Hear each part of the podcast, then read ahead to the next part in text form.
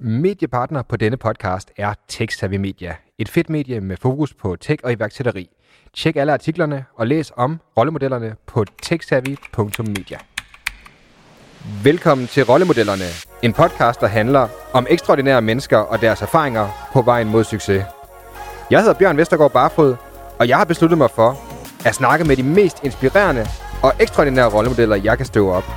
I denne sæson snakker jeg blandt andet med folk som Martin Thorborg, Lars Seier og Morten Mønster, så du kan lære, hvordan de i et festfyrværkeri af galskab skaber succes på succes, hvordan de kravler op af de dybeste sorte huller, og selvfølgelig, hvordan de er kommet til der, hvor de er i dag. Så du og jeg sammen kan skabe et samfund, hvor vi tager ved lære og skaber noget nyt. Inden vi dykker ind i dagens historie, må jeg dog indrømme, at denne podcast slet ikke er lavet til dig.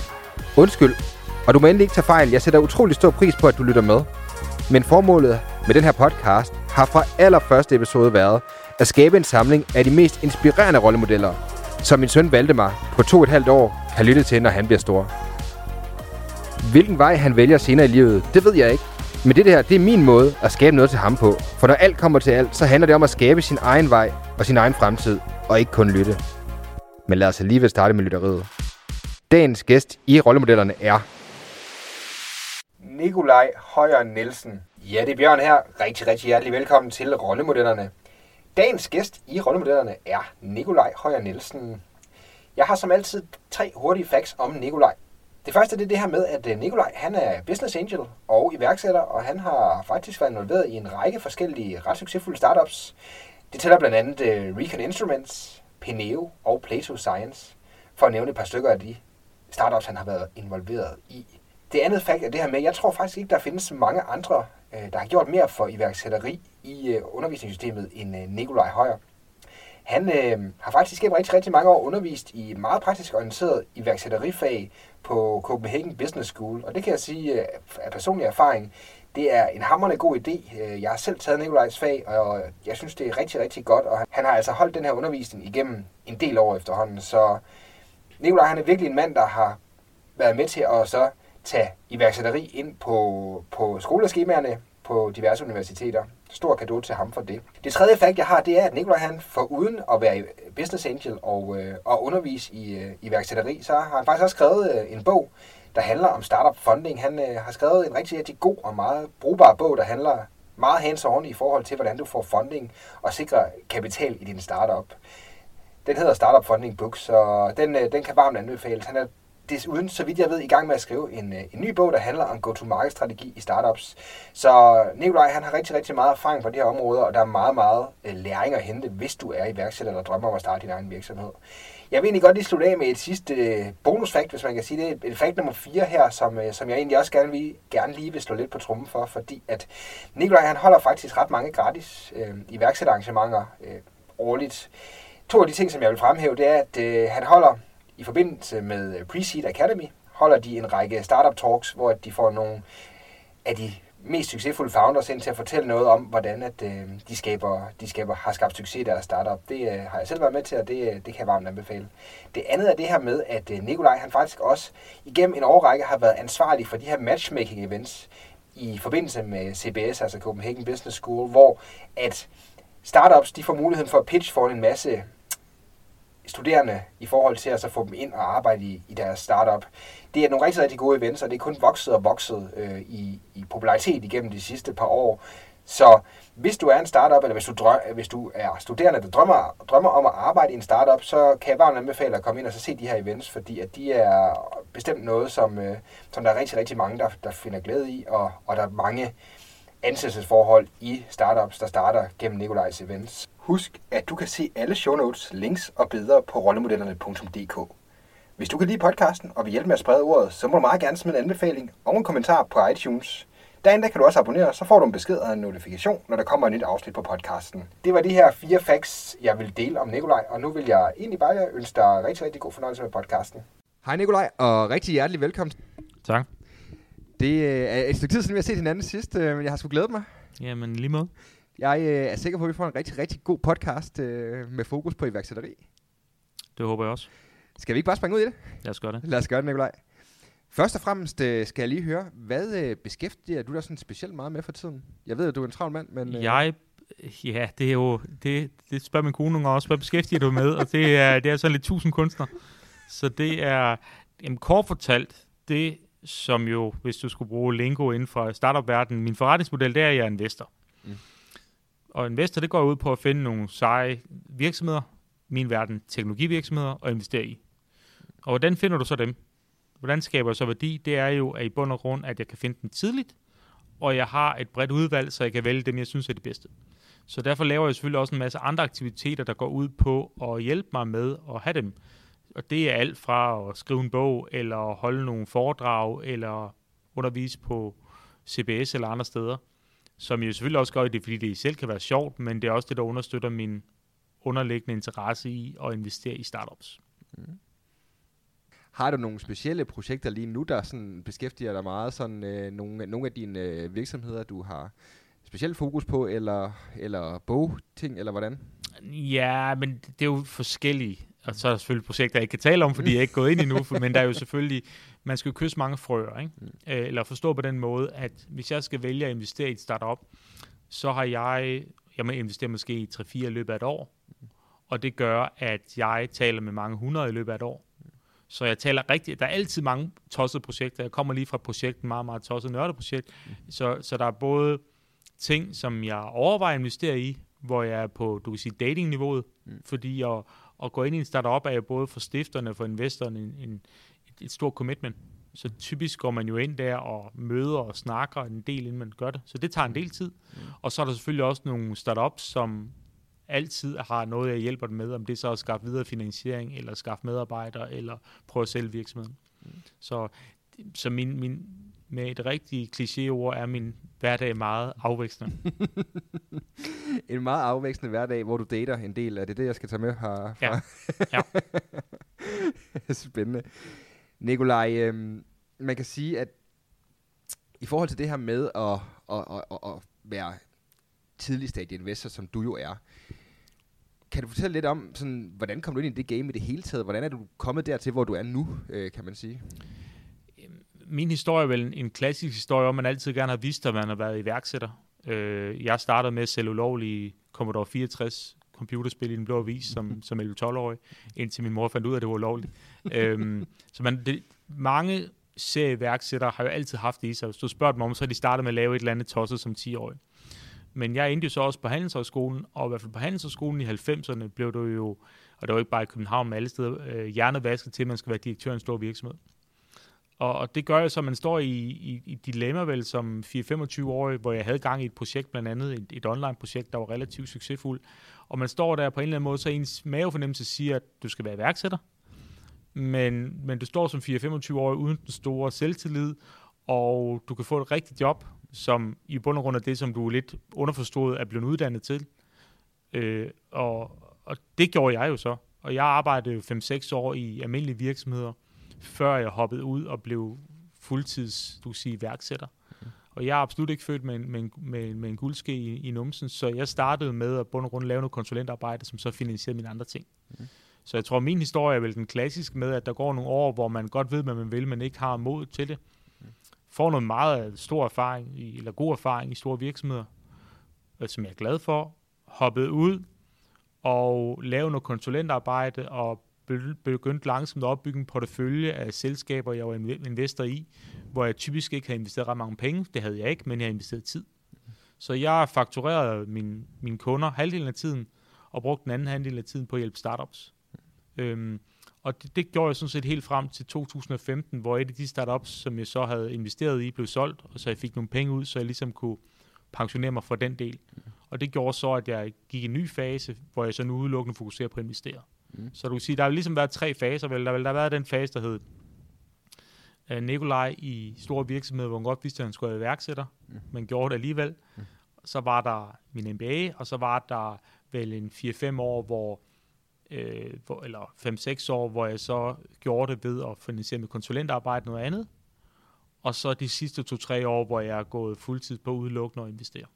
Og du, øh, du taler lidt ind i, Nikolaj, synes jeg, en, noget som jeg faktisk har diskuteret lidt med nogle af mine andre gæster, blandt andet Mads Favre også i forhold til det her med at springe direkte ud, fordi jeg synes, en af de ting, jeg ser i mediebilledet lige nu, og generelt i startup-verdenen, bliver hyldet rigtig meget, af den her, øh, der springer direkte ud fra Handelshøjskolen og, øh, og laver sit første sådan Mark Zuckerberg-typen, mm. øh, laver sin første verdensomspændende virksomhed. Jeg hører selv dig nævne lidt, at du til trods for, at du, kan man sige, inderst inden godt vidste, at du gerne vil være iværksætter, øh, egentlig også er glad for, at du havde den her øh, corporate karriere, hvor du fik nogle værktøjer, hvor du lærte noget. Men tænker du egentlig om det generelt? Man siger, der sidder jo mange, der den, måske sidder, sidder i det samme dilemma, som, som du gjorde mm. i den gang. Hvad vil dit råd til dem egentlig være i forhold til, øh, skal de springe ud i det med det samme, eller skal de afsøge karrieren? Altså, jeg har sagt, at man skulle springe ud med det samme, men at springe ud i det samme på at være, det skal din egen virksomhed helt forbundet. Mm. Det kan jo godt være en 20-mands virksomhed, fordi hvis du, skal, hvis du ved, at du skal være iværksætter, og det er bare det, du ikke, og du gør det ikke for pengenes skyld, men du, du kan ikke forestille dig at lave andet, mm. så er det jo dit langsigtede mål. Og så, hvad vil så hjælpe dig mest? Vil det være at arbejde i en 1000-mands virksomhed, eller arbejde i en 20-mands virksomhed? Der tror jeg anytime, at det giver mest mening at arbejde i en 20-mands virksomhed. Selvfølgelig, hvis du har passion for et eller andet specifikt projekt allerede, og måske har fundet din, din medstifter, så gør det da det. Men igen, hvis det valget er mellem en 20-mands virksomhed eller en 1000-mands virksomhed, så tror jeg godt, hvor du ved, du lærer mest. Fordi jeg lærte også meget i at være i 1000-mands virksomheder, helt sikkert. Men jeg tror, jeg har lært ligesom, mindst lige så meget ved at blive kastet ud for løverne i 20-mands virksomhed, fordi der er bare nogle bredere ansvarsområder. Dit arbejde der minder jo mere om det, som du skal gøre senere, du skal stå for det hele selv. Fordi hvis du er en 1000-mands virksomhed, så er virksomheden delt op i 1000 små kasser, og du arbejder så kun med den del, og det kan så være øh, assistent på marketing af et bestemt produkt i et specielt land. Mm. Og alt andet er gjort for dig. Mm. Hvis du går iværksætter, så er det jo det hele, du selv skal finde ud af lige for mm. funding og sådan nogle ting. Hvorimod, hvis du nu hopper ind i en 20 virksomhed, så kan det ske, at finansieringen er på plads, og du har nogle ledere, du kan spare med, men du får et meget bredere ansvarsområde. Mm. Og med andre ord, du bliver kastet ud på dybt vand. Mm. Det, tror jeg sgu meget på. Ja. Øh, det, det tror jeg virkelig på. Øh, Øh, så er der så, folk de taler altid Mark Zuckerberg, men Mark Zuckerberg har nok også fået succes i mange andre mm. ting i livet, og folk taler om Bill Gates, han er dropout, ja ja, men Bill Gates var også en meget, meget talentfuld forsker, med en meget, meget høj IQ. Mm. Han har nok også fået succes, uanset hvad han har givet sig i kast med. Så det er sådan nogle gange sådan lidt en, en bias, du har der, du tager nogle af de der mest succesfulde, så siger, se, de var college dropout. Ja. Jamen, jeg tror, det er helt grundlæggende ting, man skal stille sig spørgsmål, og det må jeg godt sige, når jeg underviser på en handelshøjskole, det er, at det er det bedste, hvis du vil være iværksætter og tage en femårig kandidatuddannelse. Det er jeg ikke sikker på. Mm. Altså det, det, er de, det er de fem år, hvor din hjerne er mest plastisk, ikke, som mm. kan lære mest og sådan nogle ting. Hvor, hvor den del, eller den måde, vi uddanner på generelt, er jo meget ineffektiv, fordi det er noget, vi, vi ville opfandt for 300-400 år mm. siden. Ja. Øh, og som i, i sig selv kunne stille spørgsmålstegn, om den er effektiv til store virksomheder. Og du skal virkelig stille spørgsmålstegn om det, hvis du virkelig vil være iværksætter, og du står som 19-årig, måske endda på gå ud af gymnasiet om det er det, du skal gøre. Ja. Det, det, det er sådan en større ting. Altså hvis min datter, som nu er ni, og hun vil gerne være forretningskvinde og arbejde, om det så er med marketing eller finans eller et eller andet, hun spørger mig som 19-årig, far, skal jeg gå på universitetet eller handelshøjskole eller hvad? Eller på grund skal jeg tage en akademisk uddannelse? Så tror jeg, jeg har sagt nej. Mm. Interessant perspektiv, må man sige. Og, taler måske meget godt ind i det næste spørgsmål egentlig, fordi at øh, man kan sige, jeg er jo en af dem, der har været heldig at have dig, som øh, du har jo været rigtig, rigtig mange år. Hvor mange år er det efterhånden, du underviser på Handelshøjskolen blandt andet? Jeg tror 10. 10. og jeg vil virkelig uh, hånden på hjertet ønske, at den her podcast, at vi kunne koge det ned fra uh, den undervisning, som du i hvert fald har givet mig, der ned til, for jeg synes, den er, det har virkelig været noget, der gav mig meget i forhold til iværksætteri, som hvad kan man sige, på iværksætterlinjen. Øh, jeg, jeg valgte jo en iværksætterrettet linje, mm. og der fik jeg i hvert fald ikke særlig meget andre steder, lad mig sige det på den mm. måde.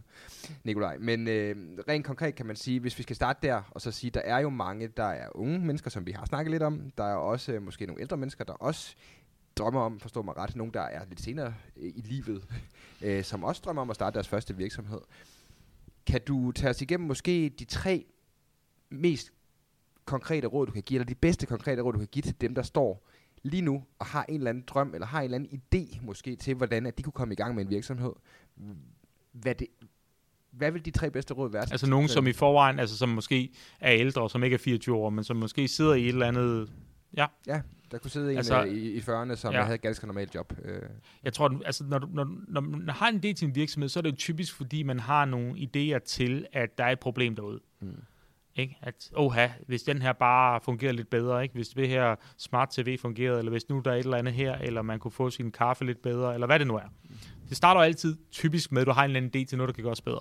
Og jeg tror, det første råd, jeg vil gøre, det er, det kan du sagtens gøre, mens du har et job. Det er, jamen, har andre den samme opfattelse? Fordi det, der typisk sker jo, det er, det har de ikke. Det, du opfatter som problem, det er typisk meget langt ned på erkendelseslisten hos alle mulige andre, at det er sådan lidt, ja, det er lidt nice to have, men det er sgu ikke rigtig noget, der, der får min hverdag til at, at blive bedre, hvis det der bliver fikset. Så jeg tror, at det, det første, jeg går ud og finde ud af, det er, jamen, er der virkelig andre mennesker, der synes, det her er et problem? Det er jo ikke det samme som, at det skal være den ultimative liste for, om du så skal gå videre eller ej. Fordi hvis noget er meget, meget innovativt, så er der også meget, meget få mennesker, som ved, de har det. Og det er jo altid en udfordring, ikke? Så hvis du, hvis du vil det, men i hvert fald gå ud og, og snakke med mennesker og få den. Og det, vil sige, det er jo den måde, som i hvert fald forskning viser, at erfarne og succesfulde iværksættere gør, de skaber commitment mm. udefra. Og commitment er både fra medarbejdere eller partnere i det, fra kunder, fra leverandører, alle dem, som er vigtige for dig. Det er jo der, den store forskel er imellem en iværksættervirksomhed og en stor virksomhed. Hvis du, har, hvis du har succes, eller hvis du er en stor virksomhed, så er det meget anderledes måde, du får succes på. Fordi alle dine ressourcer er internt. Når du skal bruge penge, så er det finansafdelingen. Når du skal bruge øh, grafisk materiale, så er det marketingafdelingen. Og alt, alt der. Øh, hvis du skal sælge dit produkt i et land, jamen, så har du et salgsselskab. Det er ikke det samme som det er nemt, men det er en anden måde at få ting igennem på. Ja. Øhm, hvis du så hopper ud, at det, den person, der har gjort det, skal øh, have succes i en stor virksomhed, eller en lille virksomhed, så er det meget anderledes. Så skal du ud og skabe den eksterne commitment. Så mit råd vil være, kan du få det? Kan du, kan du virkelig få andre mennesker, der synes, det her er fedt? Kan du få kunder, der synes, det er fedt? Og hvis man ikke kan få det, der er ikke andre i hele verden, der synes, det er fedt, heller ikke en medstifter, så skal man tænke sig om. Jeg tror, det er det første. Og det andet, det er bare, at det er fint nok at starte deltid.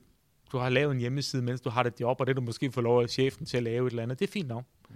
Men der er ikke et eneste startup, der tager af, mens det er på deltid. Det, det, eller det, det findes simpelthen ikke. Mm. Fordi du, du, du får ikke succes ved, at det er tirsdag og torsdag aften, og sådan er det jo, når man har en karriere.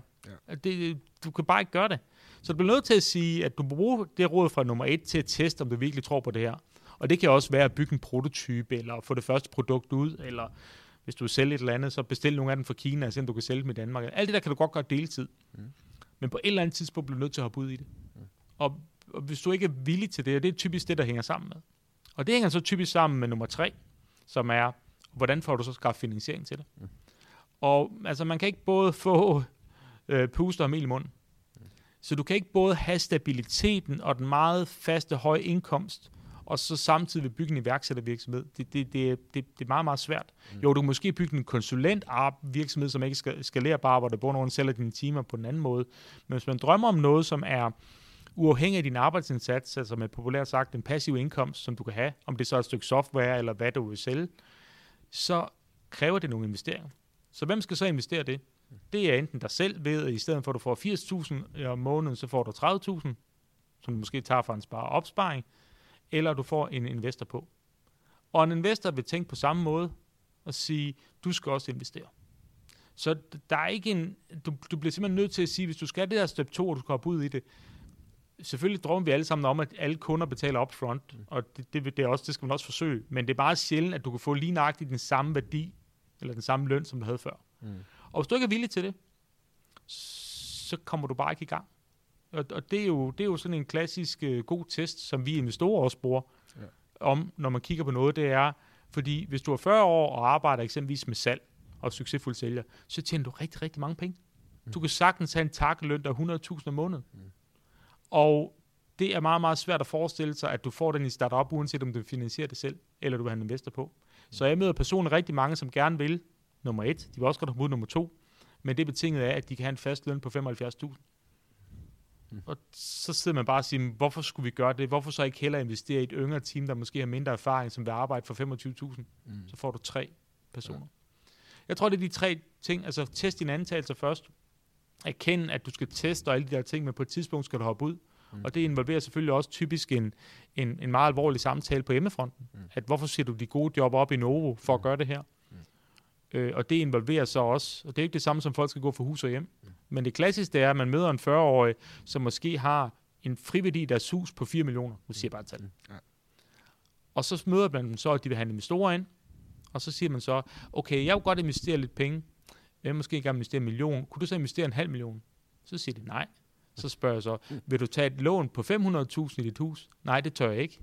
Så siger jeg, jamen så tør jeg heller ikke investere en million. Mm. Altså det, det, det kræver en eller anden form af selvfølgelig begrænset risikovillighed. Og hvis man ikke vil det, så er det i hvert fald ikke den type virksomhed, du skal lave.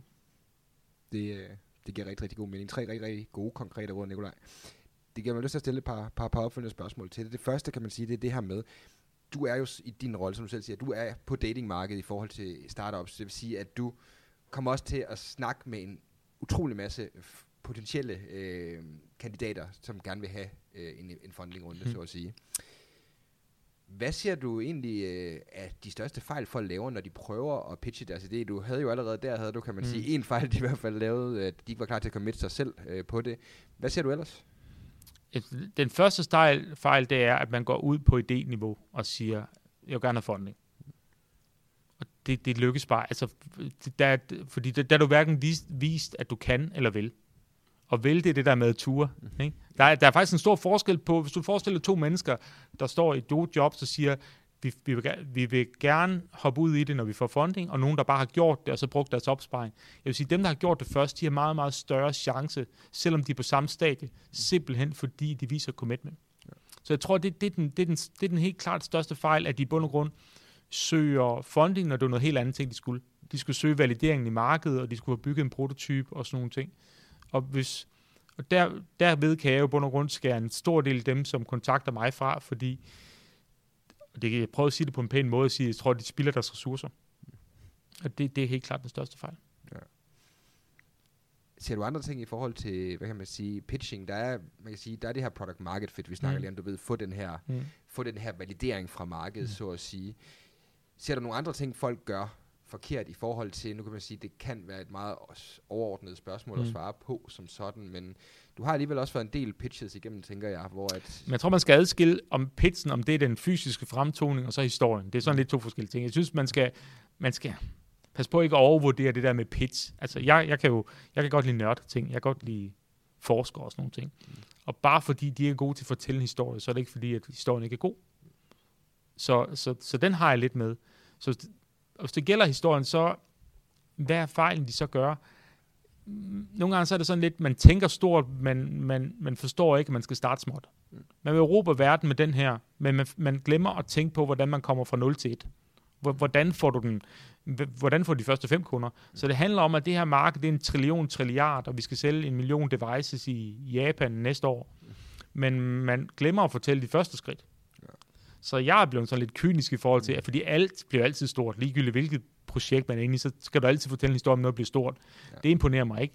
Men de der små skridt, hvad man har gjort, og hvad man er i gang med at gøre, mm. det, det tror jeg, man skal fokusere mere på. Ja. Det der kortsigtet. Og så en helt specifik ting i forhold til pitches, det er, når folk de bruger buzzwords, så går jeg helt af. Mm.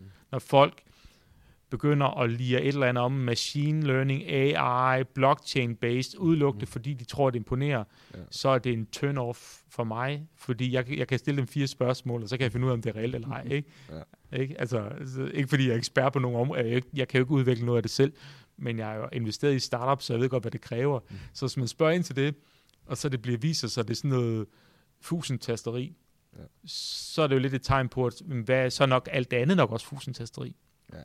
Så jeg går efter ja, heller nogen, der er lidt bundsolide og, og sådan nogle ting. Og så er det godt, at de ikke sige, at det er en trillion trilliard næste år, men, men det kan jeg godt leve med. Ja, så du er egentlig villig til at sige, at det kan godt være, at du kan se den større skala på det, men så længe du kan se, at de har de rigtige first steps på det. På det. Jeg skal selvfølgelig selv kunne visualisere, at det er stort, fordi de startups, jeg går ind i, er der, kan der være, er der så stor risici i. Så hvis det bliver stort, skal det også blive stort nok. Ja. Så jeg vil aldrig gå ind i noget, der var en, en jamen, vi vil lave en Airbnb i Danmark bare tager et eksempel, ja. jamen risikoen for, at det bliver en fiasko er nok lige stor som noget, der kunne blive virkelig stort, men den har nok ikke en stor skalerbarhed, fordi du bliver nok trumlet over lige snart du kommer ud af det danske marked, ja. hvis du tog sådan et eksempel. Ja. Så jeg skal selvfølgelig selv kunne visualisere og sige, hmm, hvis de lykkes med det der, så kunne det selvfølgelig være stort nok. Øh, så det kræver på en eller anden måde, at jeg selv kan, kan i hvert fald lade som om, at jeg forstår potentiale. Ikke? Mm, spændende. I forhold til commitment, som var den anden ting, du nævnte, øh, der snakkede du lidt om at få den her pre-commitment fra, som det første skridt, kan man sige, mod at komme ud i en startup. Mm. Øhm, kan du tale lidt mere om det i forhold til, øh, jeg, jeg ved, nogle af de rigtig, rigtig, rigtig dygtige iværksættere er gode til at få, faktisk få kapital upfront, fordi de er gode til at finde, øh, finde nogle potentielle kunder, der er villige til at betale. Mm. Godt nok til en billigere pris, men til gengæld fordi de kan se øh, ideen med produktet. Mm. Jamen, der, der er vel lidt forskel med det for markedet. Hvis du sådan meget for simpelt siger, så er der forbrugermarked og et professionelt marked. Sådan Hvis du nu siger forbrugermarked, der skal vi bare vide, hvis du nu tager sådan noget som software, du, vi er alle sammen vant til at få software, der er gratis. Ikke? Du kan spørge nogen, hvor mange, hvor mange applikationer har du på din telefon? Om jeg har 100, mange har du betalt for? Øh, en. Sådan noget lignende. Ikke? Og det var så Minecraft til min datter, ikke? bare for at tage et eksempel. Ikke? Så, så ved forbrugere er der i hvert fald nogle produkter, hvor folk bare er vant til, det bare typisk software, de er vant til, at det får du bare. Mm. Så der er jo svært at sige til nogle forbrugere, hey, betal det her. Men det sjove er, at de samme forbrugere gerne vil betale op for, for andre ting. Og det er det, du kan se på crowdfunding. Og det er vel nok i bund og grund crowdfundings største værdi. Det er ikke så meget de penge, du får ind, men det er den validering, der er. Mm. Så nogle af de danske startup-succeser, altså i hvert fald crowdfunding-mæssigt, er nogen, som set fra before, før de blev valideret, så man tænkt, det var sgu da noget være noget, ikke? Airtame eller et eller andet andet, ja. eller Soundbox, og så går de så ud og va- validerer det den vej. Mm. Øhm, og det er en måde at få kapital, både direkte og indirekte. Direkte ved, at du får det fra forbrugerne, men typisk ikke nok, fordi du får en lavere pris. Mm. Men det er så der, du kan gå ud til andre professorer. Så det vil jeg helt klart gøre, hvis man havde noget, der kan betales op for. Men omvendt kan du så også sige, at du kan jo også validere det i mindre skala, hvor du siger, at det handler ikke om, om, om penge. Så hvis du nu vil lave en ny fitness-app, chancen for, at du får forbrugere til at betale den upfront er nok meget lille.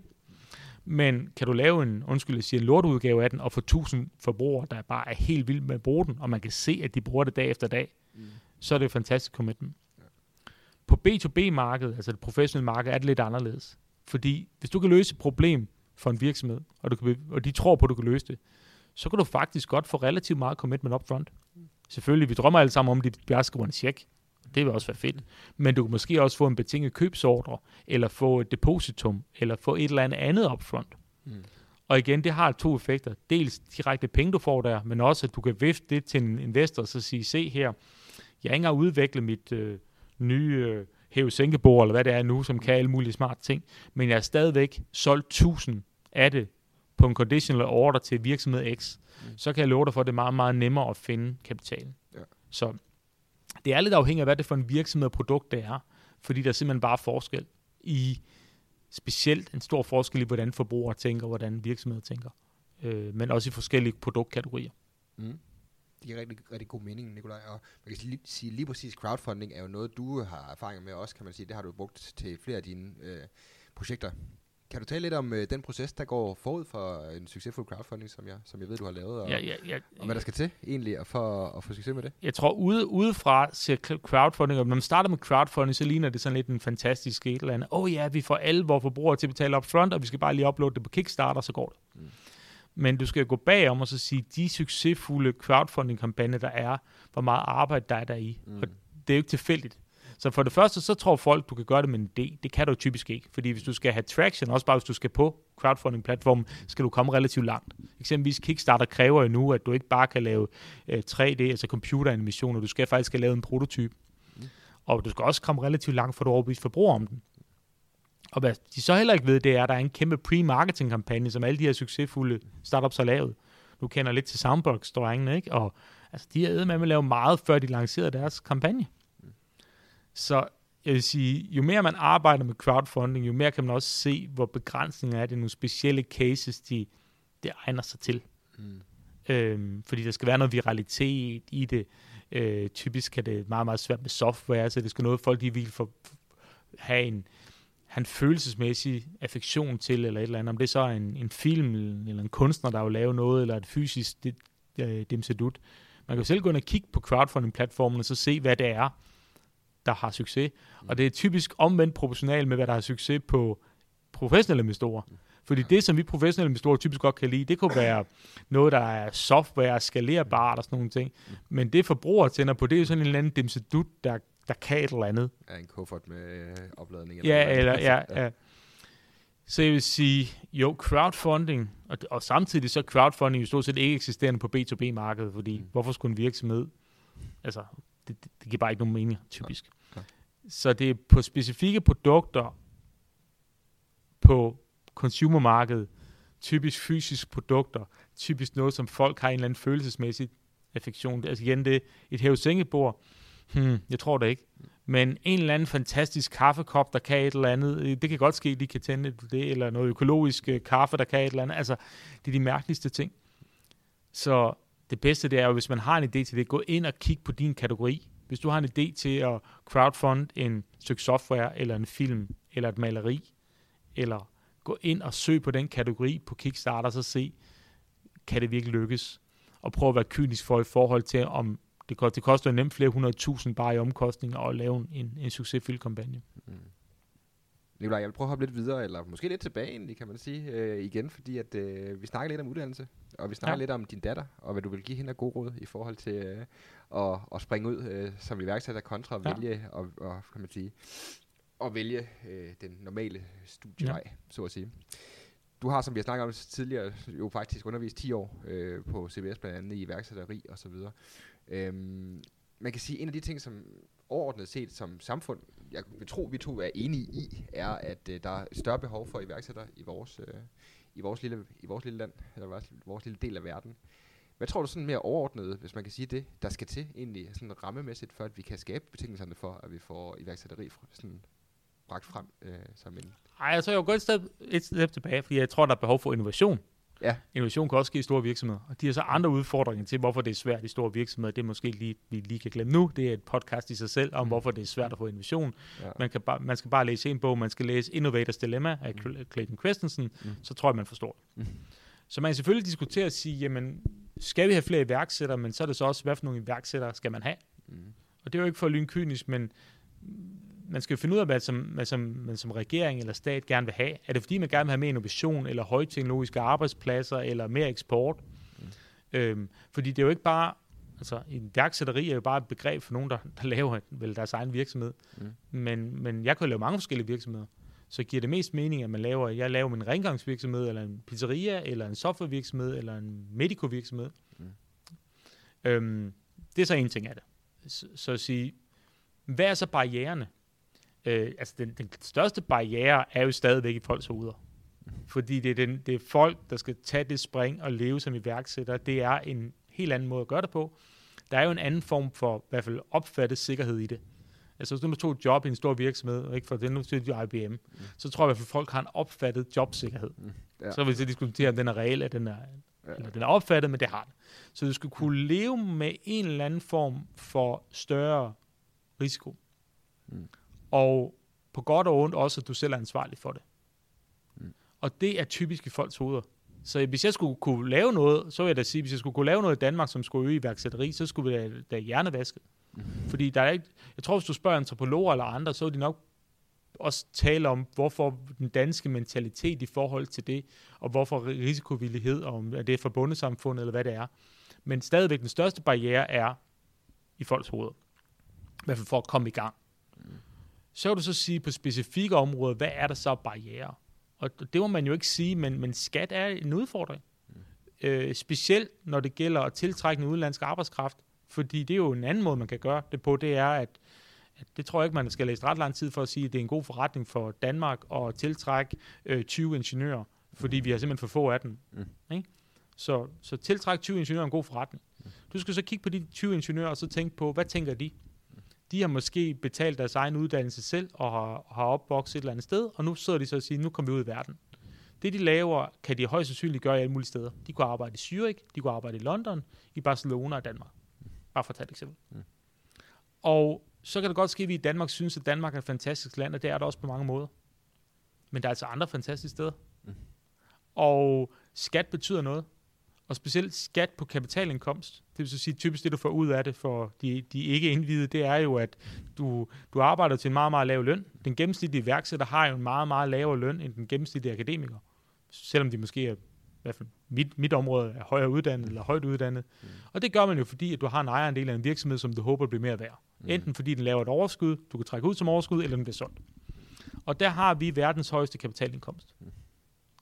Og de politikere, der siger, at det ikke er et problem, altså jeg ved, jeg ved ikke, hvilken Du skal spørge dem selv og sige, har de nogensinde arbejdet noget selv? Nej, fordi de er gået fra elevrådet til en politisk organisation, til at arbejde i en kommune, og så blev de valgt ind i Folketinget. Sådan typisk. Og de siger så, at det er ikke et problem. Jo, det er et problem. Fordi Pedro, når vi har ham, så er der altså lande, hvor den effektive kapitalindkomst for dem, den er 10% og ikke vel tættere på 40. Lige snart du trækker over bundforrettet i Danmark, så er det 42 procent. Mm. Og det er da en diskussion. Mm. Det vil sige, at jeg kan give Pedro en 5 procent af ejerskab, og han skal arbejde røv ned bukser de næste 10 år. Der er jo en stor chance for, at virksomheden går ned. Mm. Men, men hvis det så lykkes, så skal han så betale øh, 42 procent af det, i forhold til 10 procent måske et andet sted. Mm. Det er barriere. Og det, det vil så sige, det er en reel barriere, og det er nok en politisk mulighed at komme igennem med det, men, men det er det. Og så politikeren siger, jamen det kan vi ikke ændre, fordi så ændrer det på alt muligt andet, men så fix it. Mm. Øhm, jeg tror, og den sidste, jeg påpeger, det er måske sådan lidt mere omkring, når vi skal lave lidt større virksomheder. Fordi vi taler om det indre marked, men Europa er bare ikke et marked, fordi vi er stadig meget forskellige.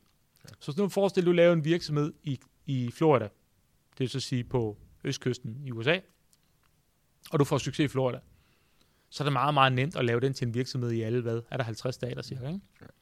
Fordi de er ligeglade med, at du kommer derfra, og de stiller samme sprog, samme kultur, samme myndighed, samme whatever. Mm.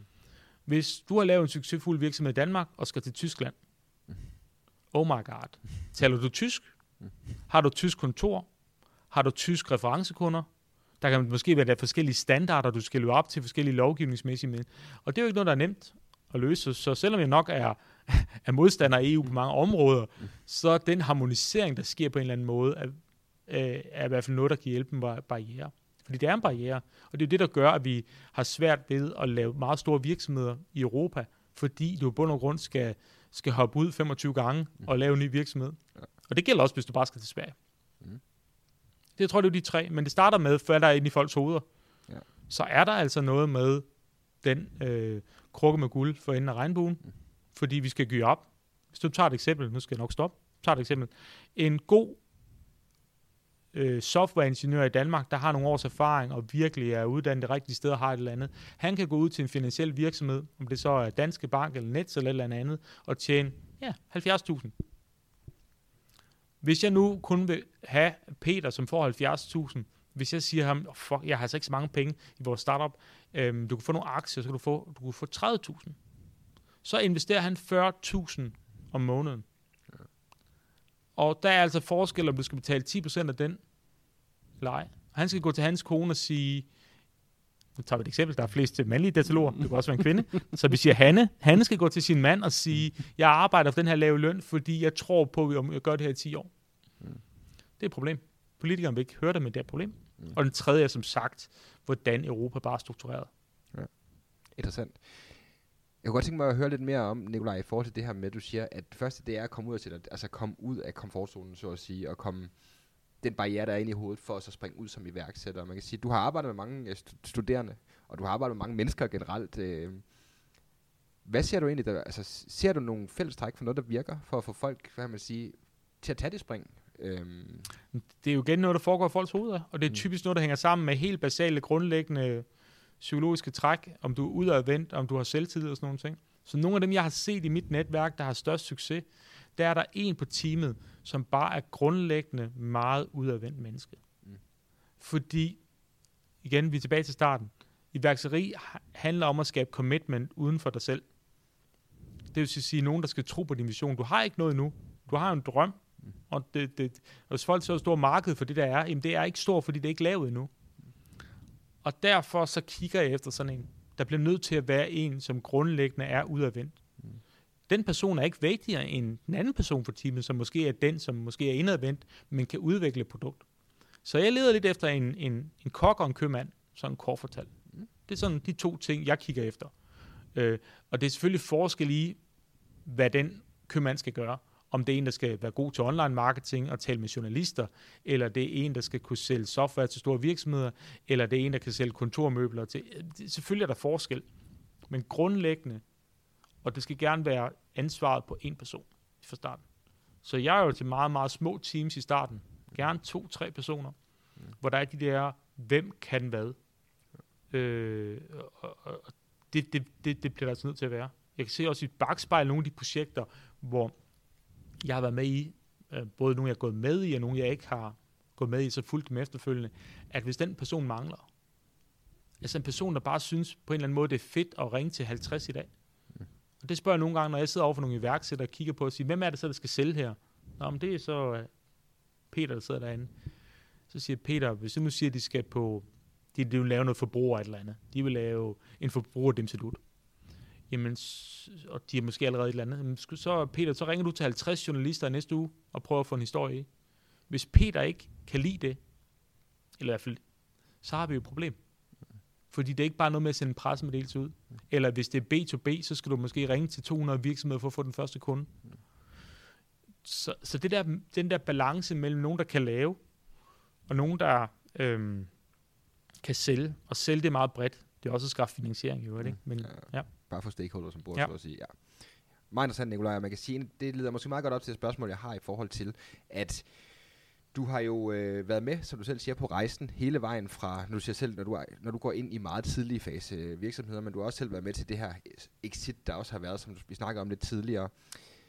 Ser du nogle overordnede, man kan sige, det første har du måske allerede nævnt i forhold til, at der måske mangler nogle kompetencer i forhold til den udadvendte og den mere sælgende øh, person i et founding team, men ser du en stor, hvad ser du ellers, der er, er kendetegn på dem, der lykkes, og dem, der ikke lykkes, eller hvad man siger, tak på en anden måde hvad gør de anderledes, dem du ser, der mm. lykkes hele vejen, kontra dem, som måske går... Øh altså, jeg vil, jeg vil stadigvæk starte med den der teamdel, fordi ja. det, det, det, det er den helt vigtige, det er at have de balancer.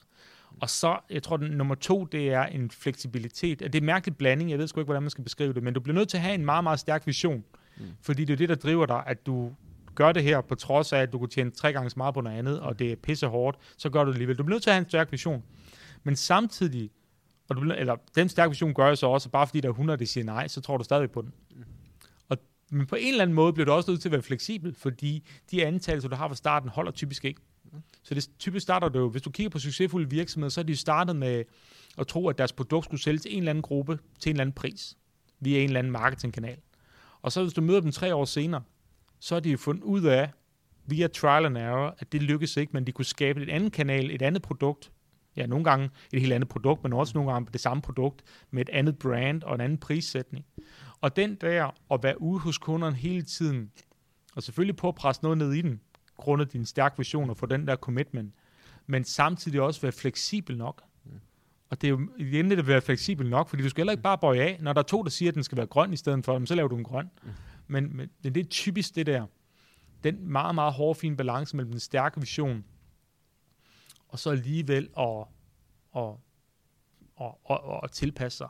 Mm. Øh, det, det, det synes jeg, jeg ser igen og igen. Og det hænger så tilbage sammen med, at det er nogle specielle mennesker, der kan det, fordi det kræver kun, at du er ude ved det, ikke? og du, du hele tiden kan, kan tilpasse dit produkter og din offering til, til de kunder. Mm. Interessant. I de øh, virksomheder, du arbejder med og har arbejdet med, og kan man sige, erfaringsmæssigt, ser du, har I nogle nogle ting, I gør, nogle, nogle arbejdsrutiner, eller nogle ting, I gør man sige, systematisk for at sikre sig, at den her, I hele tiden har det her product market fit, som jeg hørte dig lidt sige, det her med mm. den her fleksibilitet, der er i det, at man også skal kunne manøvrere rundt. Vi, vi ved jo godt, at når vi ser nogle af verdens største virksomheder, så er de jo kommet ind i som et offspring måske af et andet, ja. en iteration af et, deres oprindelige produkt. Ser du nogle ting, der fungerer øh, sådan i ren praksis i mange af de startups, du arbejder med, for at sikre sig, at det her product market fit, det faktisk er til stede? Eller man altså, der, der sker noget magisk, man begynder at tage penge for dit produkt. Mm. Så kommer den på en eller anden måde. Fordi typisk så starter vi jo med at give et eller andet væk. Fordi man har en eller anden idé, hvis vi bare får nok brugere og sådan noget. Og det kan også virke på nogle produkter, fordi der er ikke alle alternativer. Hvis du vil lave en, en app til et eller andet, så er der en forbruger-app, så er der næsten ikke andre muligheder, end nødt til at starte med at give det væk gratis. Og så kan du selvfølgelig track, om kunderne kan lide det eller ej, ved hvor meget de bruger der sådan nogle ting. Men på andre produkter, som, fordi så, det forbrugersoftware er jo kun en meget lille del, andre produkter, der i det øjeblik, man begynder at tage penge for noget, så sker der noget magisk, fordi så forholder du dig til den. Om det så kun er en meget, meget lille pris, en forbruger skal betale, de skal kun betale 19 kroner om måneden eller et eller andet, så får du en helt anden feedback. Mm. Så jeg den der med at starte med, at begynde at tørre til penge, Mm. Det er typisk sådan en øjenåbner. Og, så, og den bliver så det, i bund og grund den nøgle til at finde ud af, hvad det så skal ændre. Ikke? Mm. Fordi så er der et segment, som i bund og grund, ja, men det bliver fedt, det I laver og sådan nogle ting, og I begynder, når du begynder at tage penge for det, så er det alligevel ikke så fedt. Mm. Så, så det synes jeg virker ret meget. At, ja, det, den del. Men, men, men, men det, altså, det helt grundlæggende, så ender det jo en HR-betragtning i, at det er de folk, man skal have ombord. Mm. Det er de folk, som, som er drevet af, selv når vi kommer ud over stifterniveauet, som er nummer, måske ansat nummer 5-10, som stadigvæk har så meget entreprenørskab i sig, at de går ud og gør det her hele tiden. Ikke? Og de godt ved, at det ikke er et færdigt produkt, de har. Så de er mere i bund og grund i fagsproget forretningsudviklere, end de sælger. Mm. Fordi det er ikke fordi, de kan tage det der produkt og bare stoppe det ned. Fordi det er det, du kan efter år to eller tre, når du ligesom har 200 kunder og vist, at når de vil godt købe det her, og man skal gå til den på den måde, og de skal have den den service. Hvor i starten, der er det jo meget nogen, der igen, det kan skabe det tillid. Mm. Og på, på sin vis kan man sige, at den første kunde giver aldrig mening at være den første kunde. Hvis du sætter dig ind i noget som helst, så skal du aldrig være den første kunde, fordi om det så er, er et fysisk produkt, eller det er en tjeneste, eller et eller andet, hvor, hvorfor ikke vente? Ja. Så dem, der typisk har succes med det, det er nogen, der får skabt den der likability, hvor folk de i bund og grund gerne med på rejsen. Ja.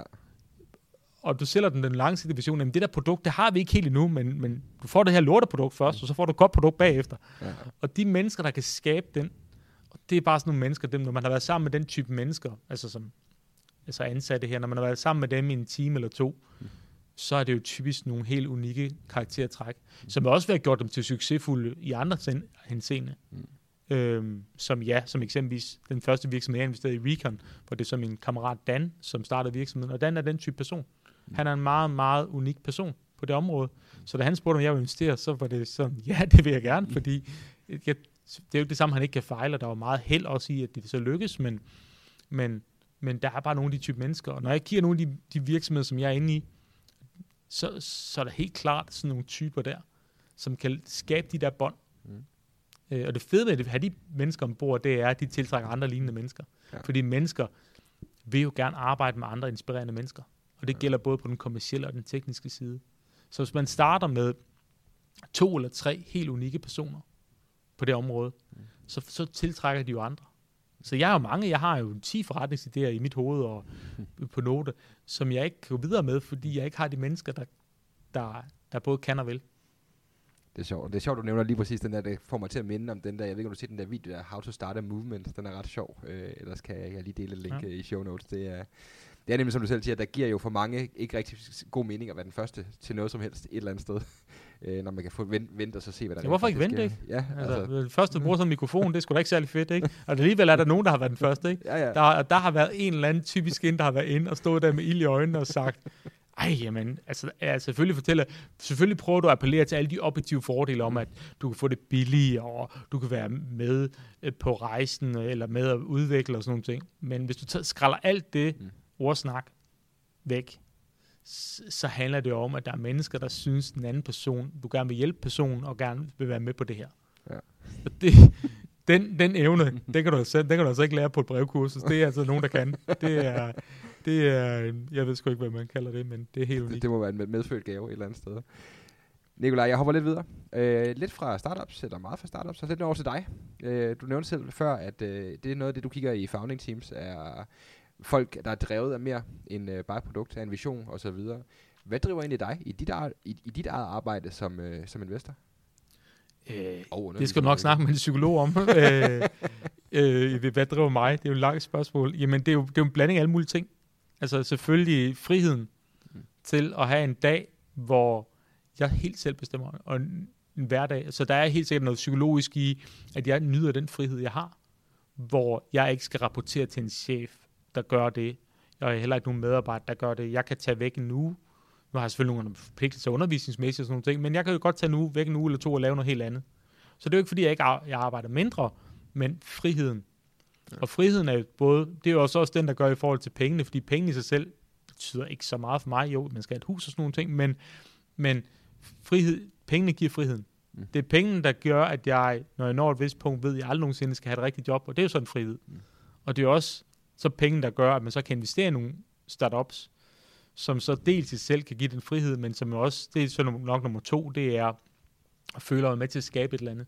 Og jeg tager jo ikke æren væk, fordi det er de startups, der laver det her, som har æren i de produkter, de laver. Mm. Men at kan være med på rejsen og øh, være med med nogle af de, de, de, de mest interessante mennesker. Når jeg kigger på måske de 12 startups, jeg er med i, det er bare nogle helt unikke mennesker. Altså fra folk, der har haft fantastisk karriere inden for salg og marketing, til nogle af de bedste udviklere, jeg kender, til professorer inden for kunstig intelligens eller algoritmer eller alt muligt andet. Jeg synes, at det er en ære at få lov til at være med i det. Og, og, så, og så det der med at være med til at skabe noget, og så, og så er der også et eller andet anarkistisk i det, i at vide, at man som femmand starter op kan, kan konkurrere og udfordre en, en, en, en, der har tusind ansatte. Altså, var det ikke Schumpeter, der taler om kreativ destruktion eller sådan ja, ja. noget? Det er jo det, det, man gør, ikke? Ja. Du laver noget for at kunne ødelægge noget andet. Mm. Og det på en eller anden måde er sjovt at vide, at man lige pludselig går fra at være to mand i en kælder til 20 mand, og så ved man, at der er store virksomheder, som siger, fuck det, de har gang i der. Mm. Det synes jeg, der er fedt. Så frihed, øh, som så hænger sammen med penge, og, og så det der, være med til at skabe noget, og være med til at ja, sammen med virkelig, virkelig cool mennesker.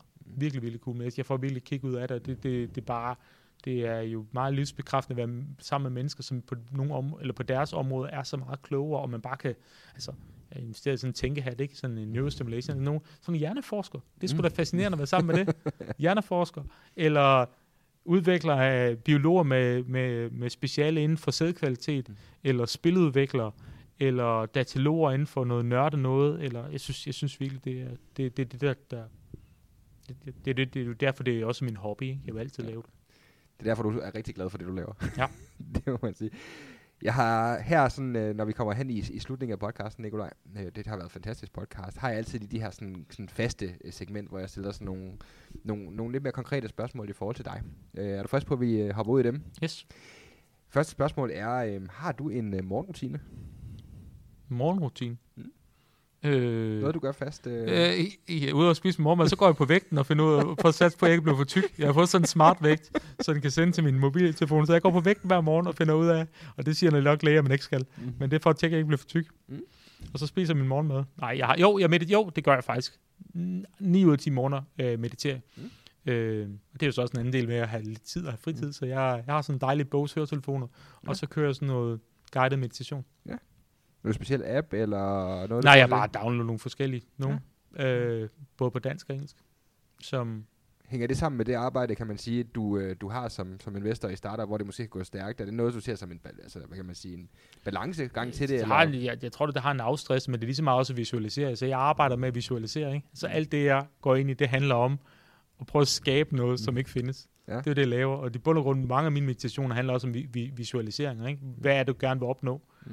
Mm. Og det er jo ikke, ja, nu er jeg ikke religiøs, sådan nogle ting, men det handler jo typisk om noget, det, det du drømmer om, og drømmer om nok, det er også det, der kommer til at ske. Ja. Fordi det er det, du arbejder imod. Mm. Så, så det handler både for mig om både noget rent afstressende, altså noget sundhedsmæssigt, mm. Øh, og, så, og så er det bevist. Altså, du, du kan se utallige studier, der viser, hvordan det, det grå hjernemasse, øh, hvordan det bliver forøget af at meditere. Ikke? Mm. Specielt når man har mange dårlige vaner, som jeg selv har med at sidde og kigge på sin mobiltelefon hele tiden, så tror jeg sgu det andet der, det er øh, med at kunne fokusere og afslappe, det er, det er meget sundt. Det er i hvert fald øh, også noget af det, som jeg har kunne se i mit eget liv har fungeret rigtig, rigtig godt. Og mange af dem, jeg egentlig også har interviewet, har jeg kunne se, de på en eller anden måde har de haft en, en, en, en form for rutine i deres liv, hvor meditation spiller en eller anden form for rolle. Mm. Jeg tror, jeg gør det i gennemsnit godt nok, jeg ved ikke, 3-4 timer om ugen, sådan noget lignende, ikke? Altså, en halv time om dagen igennem. Nogle gange så i weekenden, der, der kan jeg godt køre to eller tre, en halv time, ikke? Men, ja. Og så, ja, ja, det synes det er virkelig, det tror det er virkelig, det er for mig i hvert fald meget time well spent. Ja, det er helt enig, helt enig. Interessant. Nikolaj, øh, har du nogle bøger, som du typisk anbefaler andre, eller som du måske ligefrem giver andre i gave, og du må ikke nævne din egen? Jeg kan ikke nævne min egen. jeg ved sgu ikke. Jeg synes, den bedste... Jeg vil læse en biografi om uh, Leonardo da Vinci. Det er fandme interessant. Om den ja. er ikke færdig, men det kan jeg ikke sige. Nej, men uh, uh, Sapiens, mm. uh, bogen. Jeg fik den faktisk af gave, mm. en DTU-professor, uh, til, til min boglancering, min egen boglancering. Så læste jeg på ferien. Den er med god. Ja. I bund og grund om menneskets udvikling, hvordan det er. Det er en af de få bøger, jeg bare tænker, okay, den kan du sgu nok godt læse igen. Ja. Sapiens. Rigtig, rigtig god bog. Det er husk, der har skrevet den. Det er øh, en israeler, en israelsk professor. Så hvad han hedder, det kan jeg sgu ikke huske. Mm. Men den er udgivet, den er på tal. Og det, det er relativt meget, det går både om antropologi og alt muligt andet. Så selvom man som jeg, jeg synes, at jeg kommunikerer ubesværet på engelsk, så er det altså også fedt, den er på dansk. Fordi ja. der er bare mange, utrolig mange fagudtryk og sådan ting. Ja. Men øh, den hedder stadigvæk Sapiens på dansk. Alright det kan man sige, det er måske en mere overordnet bog. Har du nogen i forhold til forretning eller i forhold til startups? Nej, jeg synes det meste er bullshit, ikke? Nej, det er det. Jeg siger stadigvæk jo, at jeg sådan noget som The Lean Startup, det er for folk, der, der starter det her, kommer for slet ikke har været. Jo, det giver mening. Altså, som, så, så Eric Ries bog, Lean Startup, giver mening. Mm. Øh, så vil jeg også sige uh, Getting to Plan B, mm. som er skrevet af Randy Commercer, som er en venture capitalist i USA, sammen med en professor i London, som hedder... Vi har haft ham inde på CBS. Jeg har faktisk haft ham inde som gæst, så det er lidt pinligt, ikke? Mullins, John Mullins. øh, de har skrevet den bog. Og så er der, øh, hvad hedder det, øh, ja, det er nok, ja. Steve Blanks øh, Startup Guide, også meget god. Det er sådan en startup-bøger, sådan tech hotel. Ja. Hvorimod det meste management-litteratur har jeg på min, det er bare sådan min verden lille, det, ja, det synes noget af det, det er lidt tyndt, hvis jeg skal være helt ærlig. Jeg synes, det er sjovt. Har du nogensinde læst den, der hedder Rework af David Heinemeier Hansen, Nej. der dansker? Nej. Den er, den er ret fed. Det er dem, der har startet Basecamp. Øh, Ja. Jeg kan rigtig godt lide den, men det sjove er, at de har et format, hvor de har meget, meget, jeg synes, det er en rigtig, rigtig fed startup-bog faktisk, men de har nogle meget, meget korte pointer, og jeg synes, en af de ting, som jeg har hørt dem snakke om, som jeg synes er helt rigtigt i forhold til rigtige managementbøger, det er typisk i sådan en bog på en 200-300 sider, er der måske to-tre store idéer. Ja, de bliver bare spredt ud og spredt ud. Ja, og de bliver ved med at tærsk og tærsk og Ja. ja. tærsk, så hvis man har forstået de tre idéer, så er der ingen grund til, at man skal læse øh, 300 sider om dem. Så jeg, jeg køber 100% den, du har med, øh, med management-litteraturen, vil jeg sige. Nikolaj, nu har du jo selv øh, været her i den, det varme sæde i Bærtalk. Øh, hvis du skulle pege på andre, du tænker kunne være interessante at få med som gæster, hvem skulle det så være? Dansker, Danskere eller internationale? Det, er øh, Katrine Andersen, Ja. øh, der er ikke mange, der kender hende. Øh, solgte hendes virksomhed til Cisco. Ja. Øh, startede en virksomhed, der Canvas Dropper. Ja. Meget interessant. Som, og alt det, jeg snakker om, hvis jeg skulle lave en arketype på, hvorfor noget blev succesfuldt, så Katrine og hendes partner, Christian, som unge, nyuddannede, at de fik succes med deres virksomhed Canvas Dropper, som så blev omdøbt til Assemblage og blev opkøbt af Keep. Det er bare, når man har været med dem, Ja. jeg fik desværre ikke lyst mig ind som investor i den virksomhed, for da jeg mødte dem, der tænkte jeg bare, det der, det er bare, jeg mødte dem for sent, men det er bare fantastisk, og det, var- jeg er så bare så glad for det, så endte lykkelig også. Mm. Og hun har bare så mange ben i næsen, Mm. og hun har så teamet op med Christian, som også har mange ben i næsen, og han er så en god udvikler, Mm. og hun er bare en, ja, en meget, meget, meget stærk kvinde med ben i næsen, og et godt hovedskruet på. Mm. Hun, i bund og grund, så skulle man kigge på hende i stedet for at læse alene startup, og så skulle man gøre, som hun gjorde. Det, Ja. det, eller som de gjorde, hende og Christian. Spændende. Det, øh, det kan være, at vi skal have fat i Katrine med ind i podcasten. Nikolaj, det har været super fedt. Jeg har lige et par sidste par spørgsmål tilbage. Øh, skal vi se, om øh, vi kaster os over dem? Og så, Ja. Øh, ja. Det første spørgsmål er, øh, hvis nu du kunne sende en sms-besked til alle mennesker i hele verden, hvad skulle der så stå i den sms-besked, og hvorfor? Gud eksisterer ikke. Nej, det ved du sgu ikke. Køb en bog. Nej, jeg ved det sgu ikke. Nej, jeg ved det ikke. Det, det, det, det, det tror jeg ikke. Det ved jeg sgu ikke, hvad jeg skulle sende. Jeg, jeg, jeg tror ikke, jeg, jeg tror, jeg vil... Der var andre mennesker, der er mere fornuftige at sige til, til den. Jeg ved det sgu virkelig ikke. Du kunne ikke sende en, øh, en smile eller en joke? Nej, jeg ved det sgu ikke. Det ved jeg ikke. Nej, det ved jeg faktisk ikke, hvad jeg, hvad jeg vil skrive. Fordi jeg vil jo sige, det skulle fandme være godt, for at man skulle tage 8 milliarder menneskers attention. Prøv at se, hvis du regner det ud, så siger du, okay, 8 milliarder mennesker, der bruger 10 sekunder.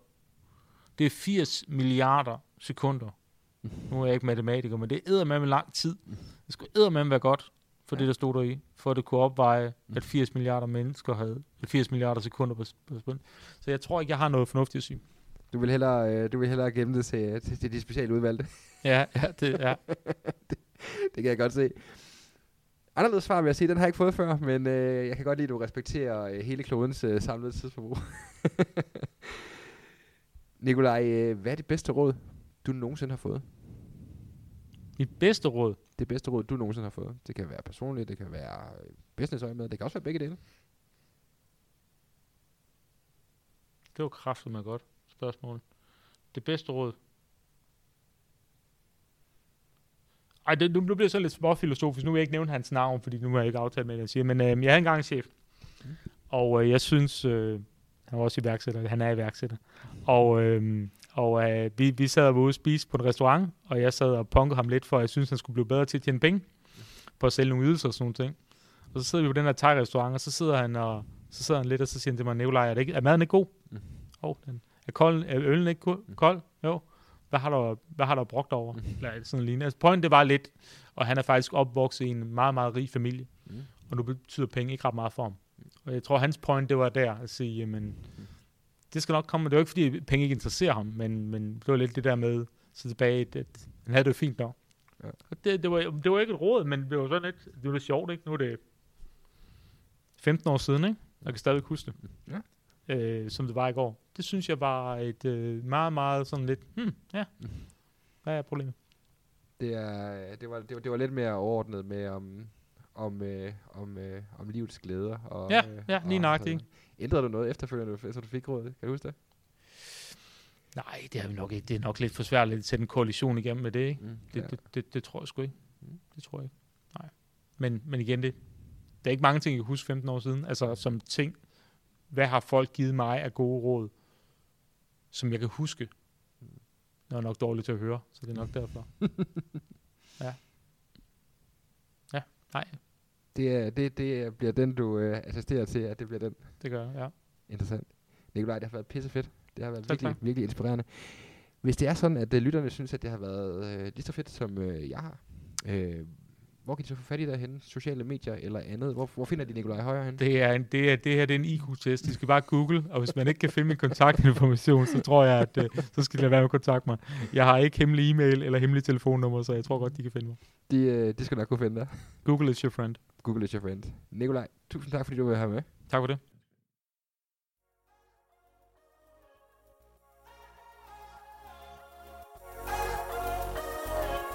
Ja, det er Bjørn. Jeg håber, du har synes, at øh, dagens episode af podcasten har været værdifuld. Jeg håber, du har lært noget nyt, og jeg håber, du har fået indblik i, hvordan øh, dagens gæst har skabt sin succes.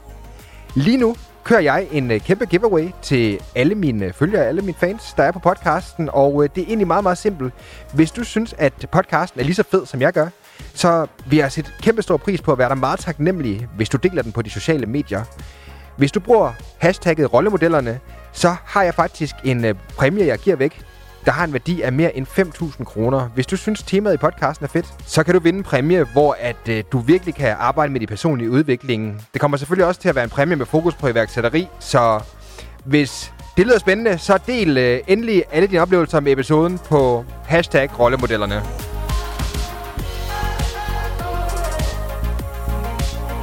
Tak for din tid. Tag ud i verden og skab noget godt. Og husk, at fortælle alle dem, du møder på din vej, om rollemodellerne.